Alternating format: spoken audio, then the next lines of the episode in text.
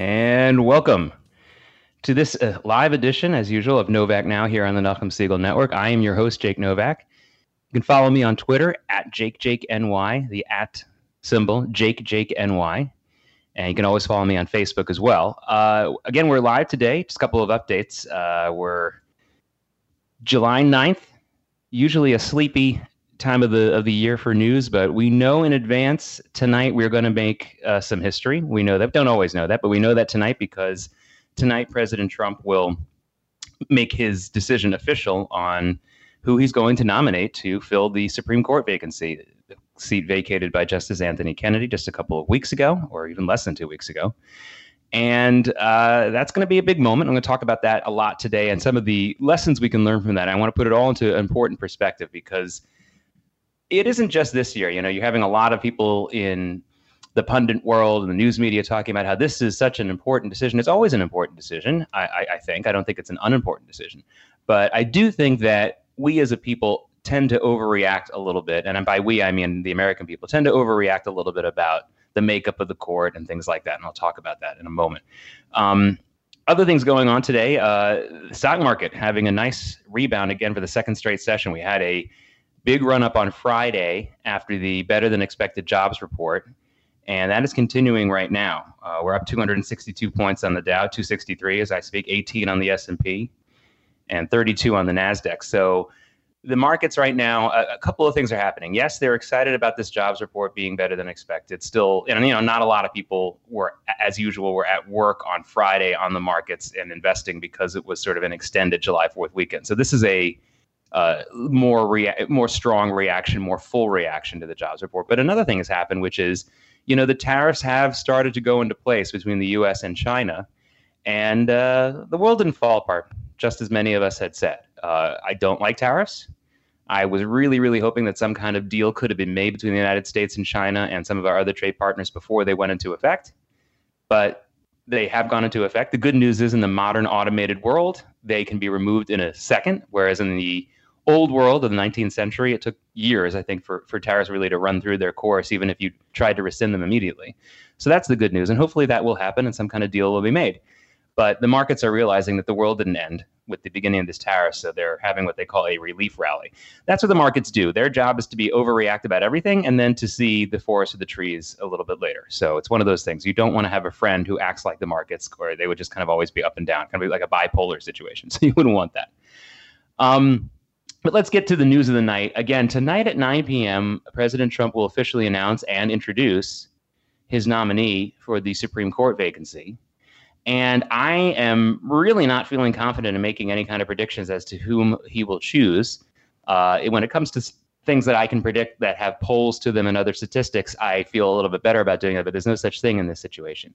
I do feel comfortable saying that I have a strong feeling that sometime before 9 p.m., the name will leak out for a number of reasons. One, uh, just the logistics. The person and his or her family uh, who has been nominated will probably be going to the White House for that event. So someone's going to see him or her.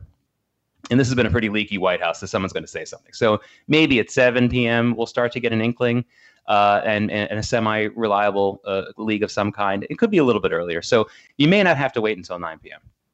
But um, certainly by 9 p.m., we'll know. And then we'll have a, a, you know, an interesting announcement from the president. Now, for the Jewish community, Supreme Court politics and Supreme Court history is pretty important because when you think about it, the real first prominent place that Jews in America really found a foothold in American government was the United States Supreme Court with Justice Brandeis, later Justice Frankfurter. I mean, there's been a lot of Jewish justices in the Supreme Court, many more than have been in top, top leadership positions in elected positions. Uh, now, some of that is I just gave away the reason. There, there was a time in this country when a Jewish candidate couldn't win an election, even in New York. Then that changed. Jews could start winning elections in, in Jewish enclaves. And now I don't really think Jewish candidates really have a disadvantage uh, at any level uh, uh of, of, an election. So if they're not winning, it's their own darn fault. It's got nothing to do with their religion. But there was a time like that, and certainly it was only relatively recently in American history that that was overcome. So for the outstanding Jews in the Jewish community throughout the country, appointed positions was the way to go, and, and you don't get much higher in the appointed position uh, category than the Supreme Court.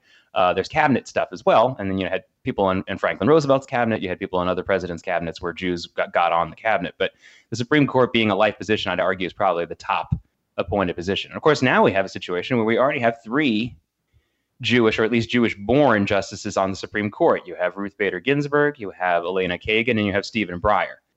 Um, you know, just one caveat Stephen Breyer certainly born as a Jew, two Jewish parents, but Stephen Breyer does not really identify himself as a Jew.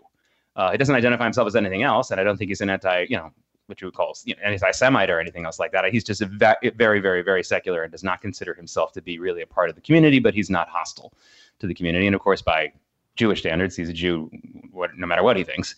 Um, Ruth Bader Ginsburg and Elena, Elena Kagan are much more uh, close to the Jewish community in one way or the other. None, none, none of these three are, are, what we would consider to be observant Jews. They don't keep the Sabbath or keep kosher or anything else like that, but they are uh, very culturally connected to the Jewish people, proud of it. So you have three justices, which is pretty amazing. I mean, you have an, literally a third of the Supreme Court, which is already Jewish. On President Trump's short list and by shortlist, I mean the 25 names that he released around the time that he was finishing up his campaign for president.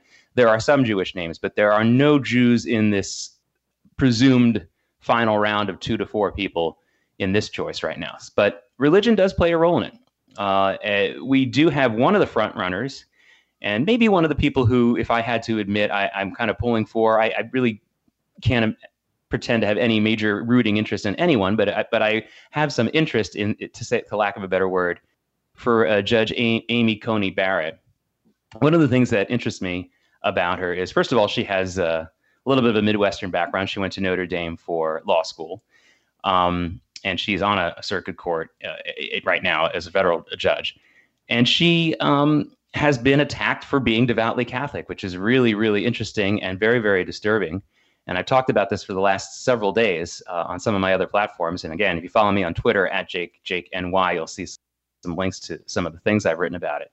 Um, this happened started last year when she was actually up for this you know current appeals court uh, judge judgeship that she has, and she was asked by Judge Dianne Feinstein, again one of the Jews in the Senate, about her devout Catholicism, and really really grilled over it in an inappropriate way and um, as I've written, it was a kind of a combination of ignorance and a chillul Hashem that Dianne Feinstein was the one that they set up to ask this question. You know, make no mistake, when senators grill somebody in a hearing from one party, they either they usually go with one one of two strategies. The first strategy is to find a weakness that they think they found in the opposing party's nominee and just hammer him or her with that question in many different styles, but over and over again. Or they choose different st- uh, four st- styles of attack, and different senators with a particular background who they think might be best to ask that question are tasked to ask that question. So naturally, they choose the Jew. They choose Dianne Feinstein, a Jewish woman, to dredge up uh, what I would almost call century old fears of Christians and Catholics in this country um, and try to see if they can frighten the Jewish people uh, into maybe calling their congressman or senator and saying, don't vote for this judge. Uh, I call that ignorant because, as almost any devout Jew who is not living under a rock will tell you, our problems are not coming from the Catholic or Christian community for the most part anymore. They are coming from radical, in this country, mostly from radical secularists, a small amount from radical Islam, but that is not unique to this country. Radical Islamic terror, of course, which targets Jews and targets other non Muslims, is really not something specific to Jews. In Israel, it is, but that has nothing to do with our situation here um, in that uh, they'll they'll attack any non-friendly to you know Islam in their minds uh, target. So going after Christians and Catholics, and we do have our differences with the Christian community and the Catholic community, but they are minuscule compared to where they were uh, decades and generations ago, and everybody knows it. So it was kind of a, a, joke. But I think that there are probably some secular Jews on the Upper West Side and in certain parts of the country who still think that evangelicals and Catholics are are the real big problem, which is a joke. But you know, ignorance is certainly not in short supply in that part of the, the world right now. Uh, and by that part of the world, I mean the Upper West Side. Uh, anyway, so that was one thing that really disturbed me. And, you know, you also had pundits on television news this last week talking about Amy Coney Barrett and how alarming it is that she went to Notre Dame, Notre Dame University. And they, they talked about Notre Dame as if it were an Al Qaeda sponsored madrasa in Peshawar. Notre Dame is a mainstream university with a big football team, and a lot of non Catholics go there. And actually, if you ask any really devout Catholic, they'll tell you that Notre Dame is a very liberal Catholic institution that's become hostile to pro life Catholics and, and the like. So honestly, it's kind of it's kind of a ridiculous thing. It's a real ugly, ugly, ugly kind of fear mongering based on a person's religion, which is not American. And if you think that the next kippah wearing judge who, or, or, Orthodox Jewish woman judge who's up for uh, a, a nomination is going to be given a pass on that, think again, because now the secular community in America is really coming aggressively against religion. And there's another reason why that's an ignorant thing to do. You know, when we talk in America about separation of church and state and our founding fathers' belief in that in the Constitution, there's a real misconception about the impetus behind that. Now, yes, there was some worry that the government of the United States would one day be taken over by religious zealots. They didn't want Christians to make Christianity the official religion of the American government. And that's true. But that's only half the story. The other half of the story, and this is so interesting because this part of the reason for the separation of the church of church and state and the establishment clause was initiated by non-religious people, but non-religious people like Thomas Jefferson understood very well that the government would also very likely come after religion. In other words, instead of worrying about religion taking over the government, they were worried about the government coming after religion, either choosing some religions to be persecuted or choosing some religions to work in hand with whatever political goals they wanted to work with. And he and Jefferson and others were worried about that. And they had darn good reason to. The kings of England had constantly singled out certain sects of Christianity to persecute. And this big reason why the United States exists, because you had pilgrims and other Christian groups that were being persecuted in Great Britain, and they came to the United States to free themselves of that government persecution of their religion. So make no mistake, when we talk about the separation of church and state, we're talking about protecting both, both. And that's very a big reason why the Jewish uh, community in this country has flourished so much. So that's the one of the religious things that I'm thinking about um, in tonight's nomination as we await that tonight. Um, it's, it's, my big topic today on Novak Now here on the Nachum Segal Network. I'm Jake Novak. Um, of course, Jewish issues in the nomination, nominations for the Supreme Court have been a little bit more prominent in the last few years than usual.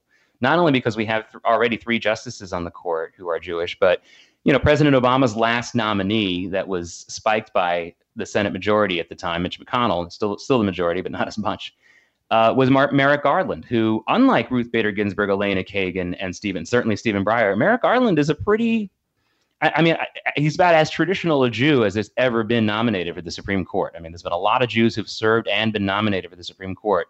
But Merrick Garland is, you know, kind of a practicing Jew. I would not say he's not Orthodox, but uh, as far as someone who like is a active member of the community, he, he he's there. I mean, he's pretty much there. So that took on a whole life of its own beyond the Republican Democrat debate. There were a lot of moderate Jewish groups uh, and Jewish people who were kind of upset that his nomination was spiked. But, you know, that's politics. That's why we don't want religion and politics to be so intertwined because politics is war and politics is unfair and politics is about smearing and politics is about fear and you don't want your religion intertwined with that as much as possible. So, uh, again, Merrick Garland certainly had a rough time of it. Um, I would argue that in my lifetime, he did not have the worst time of it. The worst time of it of any judge nominee, also a Jew, a man named Douglas Ginsburg, whom Ronald Reagan nominated after Robert Bork's nomination fell by the wayside and, and that failed. And poor Douglas Ginsburg, you know why he was forced to withdraw is because they found out that sometime in the early 70s, when he was professor at Harvard University, he smoked marijuana.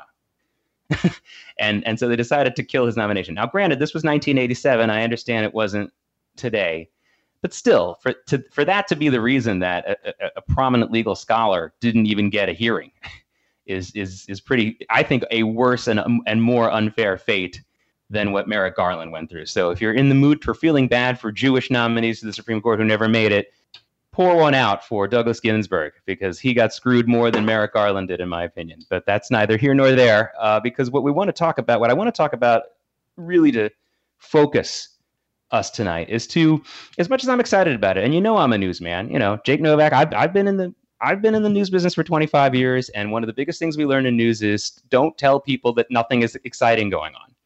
You know, for years I've produced um, live business news programming. So what you usually do in business news programming is a couple times an hour you go to your reporter on the stock market floor or at the Nasdaq market site, and I can tell you almost every week at least one of the reporters takes that toss from the anchors when they say hey what's going on at the you know at the new york stock exchange and they'll say not a busy day here the first i mean literally the first things out of their mouth is eh it's boring can you imagine if your job is to get people excited and and the first thing you say is it's boring. Now imagine if that were what a movie trailer. You know, you see those movie trailers where they have the big explosions and that man's voice, and it usually starts with "In a world where everything is blowing up." You know, that's how those movie trailers start. Imagine if the movie trailer started with "This movie is okay." I mean, that's really what these people are doing. So I am not going to pretend to be one of those guys who says, "Oh no, don't get too excited. Don't get too excited." you know, you hear I hear this all the time. People complain, you know, when you have a snowstorm in February and the news stations are getting very, very excited about it, and people say, "It's February, of course it's snowing. What's wrong with you?" It's like, okay, but you understand they're trying to make a buck here. We're trying to get you to watch, and as long as we don't lie and say things like "you will die in this storm" and "this is the end of your life," I don't think it's such a terrible thing to make a big deal out of it. Play some music, have some fun with it. Again, don't make up facts. Just make it clear that a storm's coming and you're trying to be dramatic. Okay, so I am not trying to be the uh, the, the the wet blanket here on this it's still a very important news story and certainly the most important story of the day that we can caps, encapsulate, encapsulize in just for today. I mean, obviously, there are more important things going on in the world, but this is a 24 hour period here where we're going to get this one big announcement. So, of course, it's important. But, but, but, let's not go overboard about how important the courts are. Let's not go overboard about how important government is. You know, in a free society, which America still is for the most part, the people are always much more important than the government the, the great innovations of America, the great progress we make in this country is always leaps and bounds time wise ahead of the courts, ahead of the politicians. And that goes for whether you're a right winger or a left winger. If you're a left winger, for example, and you supported gay marriage, you supported gay marriage, and I think a lot of moderates in this country supported gay marriage at least a decade before the court decided that it was legal. And the day that it was decided legal, and a lot of uh, homosexual and lesbian groups were celebrating, I said to them, don't celebrate. You made this decision, not them. Okay. Now, our religion can decide whether or not to consecrate, consecrate your marriage. That's up to the religious group. But if you want to have this kind of partnership, no court can tell you otherwise. That's natural law. And you know they didn't understand me because they are most of them weren't religious and they have no understanding of anything of any higher power than the government, which is I, I feel truly sorry for those kinds of people. There's a much higher power than the government. Even if you're not religious, there's a higher power than the government. But I would hope that you would realize that God and other things are, are more important. But the courts don't decide what, what's right and wrong the courts can only figure out what's right and wrong after the public has sort of figured it out as well. And sometimes when I say figuring out, it's usually a rediscovery. I don't know if you really, if we really discover it, it's just we just sort of, we may have forgotten it and then we, we start to do it again. So that's really important to remember. We don't, we don't come to a conclusion in this country where we decide, oh, well, the court decided this was right, or this conservative court made a decision that we all have to follow that nobody likes. You know, one of the biggest problems we're having in America right now and I talk about this a lot here on Novak now on the Nachum Segal Network. I talk about this a lot about how people just don't even seem to fathom that there's an opposing opinion out there. You know, there's an old joke in 1972, Richard Nixon, he was never personally popular, but in 1972, he was reelected and he got over 500 electoral votes. I mean, it was a landslide. And one of the reporters at the New York Times came into work the next morning with a strange look on her face and she said, I can't believe Nixon won. I don't know anyone who voted for him you know, when you put yourself in that kind of ideological bubble, you're not you're going to miss the forest for the trees. And it wasn't like she missed what half the country was saying. She missed what over 60% of the country, 70% of the country was feeling in the case of the Nixon reelection. And obviously, we we've gone through the same thing with this Donald Trump election in 2016. So many people who didn't vote for him didn't know anyone who did vote for him, or at least didn't think they knew anyone who voted for him. And that is a huge problem. We get to this position where we think we there's no other opposing opinion. So when a court comes out with a decision that a lot of people think is wrong or they think is against the, the will of most of the people, check again. And don't just check the polls. Because polls can be wrong. And I don't mean wrong just because they get an election wrong sometimes. I mean, take a look at the way polls are worded. You know, a lot of issues in this country, people think a majority supports or opposes based on faulty polling, faulty polling in the way the question is asked. We're seeing that now with illegal immigration you know that when you see polls on illegal immigration, they never ask the simple question. They never ask, would you like to see an end to illegal immigration in this country? Would you like to see border security improve so that we have a much smaller amount of illegal immigration in this country? You know, no pollster really asks those two major questions. And because of that, because they ask these nuanced, phony push poll type questions that confuse the you know the the mm-hmm. the, the, the person being surveyed that confuse the issues. We have we have people in this country who think yeah you know most of the country is in favor of illegal uh, illegal immigration. There's people actually walking around believing that based on some faulty polls they see. So i want you to be very careful about that. When you see the court making a decision you think oh my god no one could possibly want this. Uh, you know uh, make sure you know what you're talking about. It's not that simple. It's not that simple. And again, my premise is that the people make decisions, not the courts. The courts only affirm or uh, some at some point figure it out. And when they figure it out, it's good, and hopefully they figure out figure it out sooner or later. And I'm going to tell you about how I learned this lesson. And I didn't learn this lesson from reading it in a book, and I didn't learn this lesson from political speeches. I learned this lesson firsthand, and it's something that really, really stuck with me and sticks with me now, every, really every day of my life. Tell you a little bit about my personal history. I, I was born in Oklahoma City, uh, lived briefly in Baltimore, and then in Norfolk, Virginia. I lived, so I lived most of my real childhood, childhood in the South. Now, by the time I started junior high, we had moved to New York. But if you know anything about human development, those first 11, 12 years of your life are like worth 50 years because that's when you're programmed as a human. So, you know, in a lot of ways, I'm still kind of thinking that like that kind of a person, someone who has grown up in the South, although I'm still very much a New Yorker. I'm kind of like a mix of a lot of things. Um, a lot of my friends think that's why I was able to call the presidential election correctly because I actually lived in these places that went for Trump, and I also just don't live in that kind of a bubble. But maybe I was just lucky, but well, maybe that's true. But let me tell you about when I moved to New York. I moved to New York from Norfolk, Virginia in August 1981. And I didn't just move to New York. I moved to Far Rockaway, Queens. And if any of you know about Far Rockaway, Queens, especially in 1981, they'll tell you it wasn't easy. Now, the people who lived there, and I lived in the Bayswater section of Far Rockaway, the people who lived there were some of the most amazing people I've ever known in my life. They were amazing people. It was mostly an elderly community, um, but there were some young people there too. But it was just, they were good, good people. Um, from the Jewish level, they were really good Jews, which was a real real relief for me. Having grown up in Southern Jewish communities, and you know, Southern Jewish communities were basically this strange anachronism. They had wanted to assimilate, but they were in the South, so it was harder for Jews to assimilate as compared to Jews in the North or in the Midwest. So they were sort of stuck. Now, in the 37 years since I left the South, that assimilation has gone on full tilt, and there's been a big disappearance of a lot of Jewish communities and synagogues in the South. Hey, it's happening on Long Island too, so let's not be so smug. But the fact is, is that that assimilation that they always hoped for has kind of happened. So it was happy to, I was so happy to be in a place where there were Jews who were proud of being Jews. But just one month, just one month before we moved to Far Rockaway, Queens, that community was rocked by a very, very intense, very, very intense crime. Terrible, terrible crime.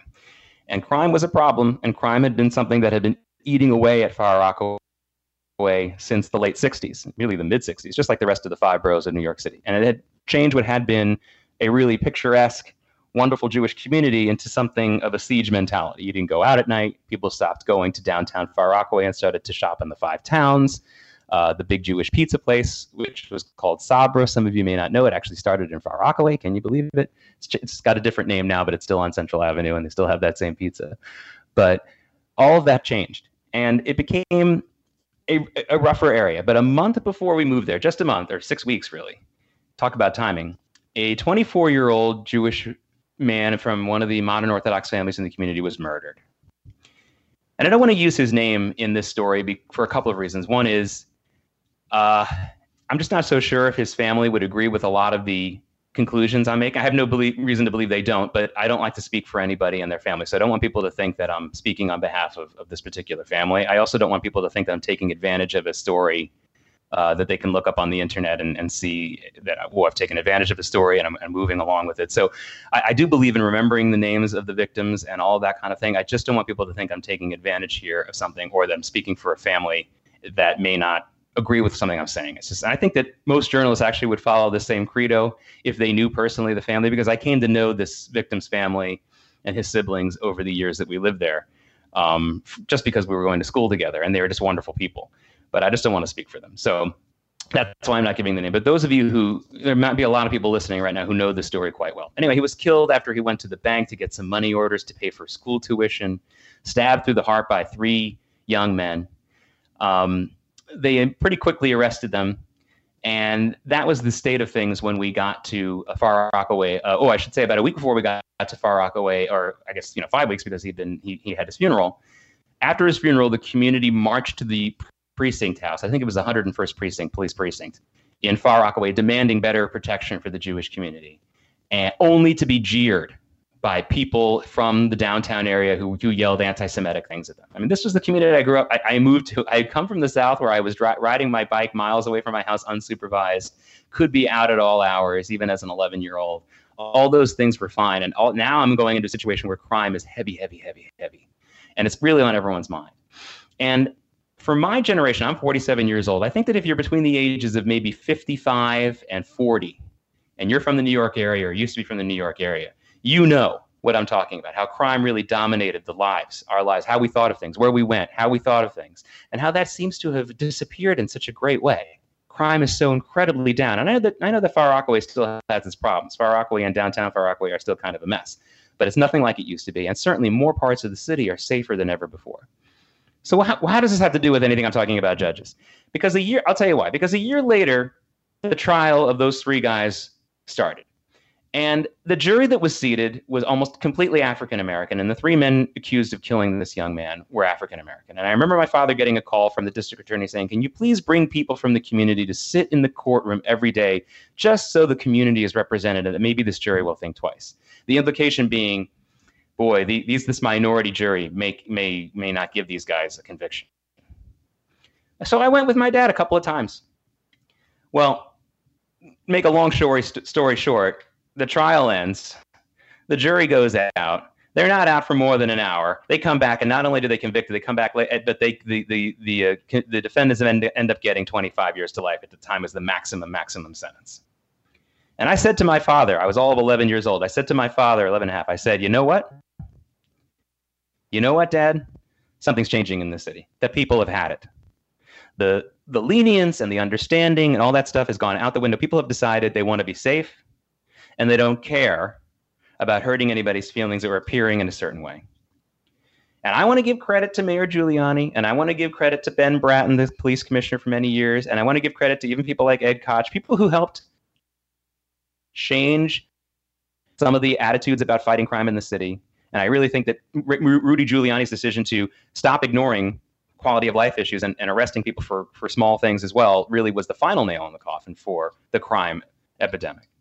But make no mistake, it was the people of New York City who decide of all races. that's a really big important part, right? Who decided they had had enough, and they weren't going to let a judge or a court or a politician get in their way any longer. So when we think about today's nomination, tonight's nomination, and all the important decisions the High Court can make, remember the decision is still with the people. This is 2018. It's not 1775. And no matter how big the government has become, it's the people who make these decisions. So don't overreact to the decision tonight. Get excited, but don't overreact. I hope you'll join me next week for the next edition of Novak Now on the Nachum Segal Network. I'm Jake Novak. I'll speak to you again soon.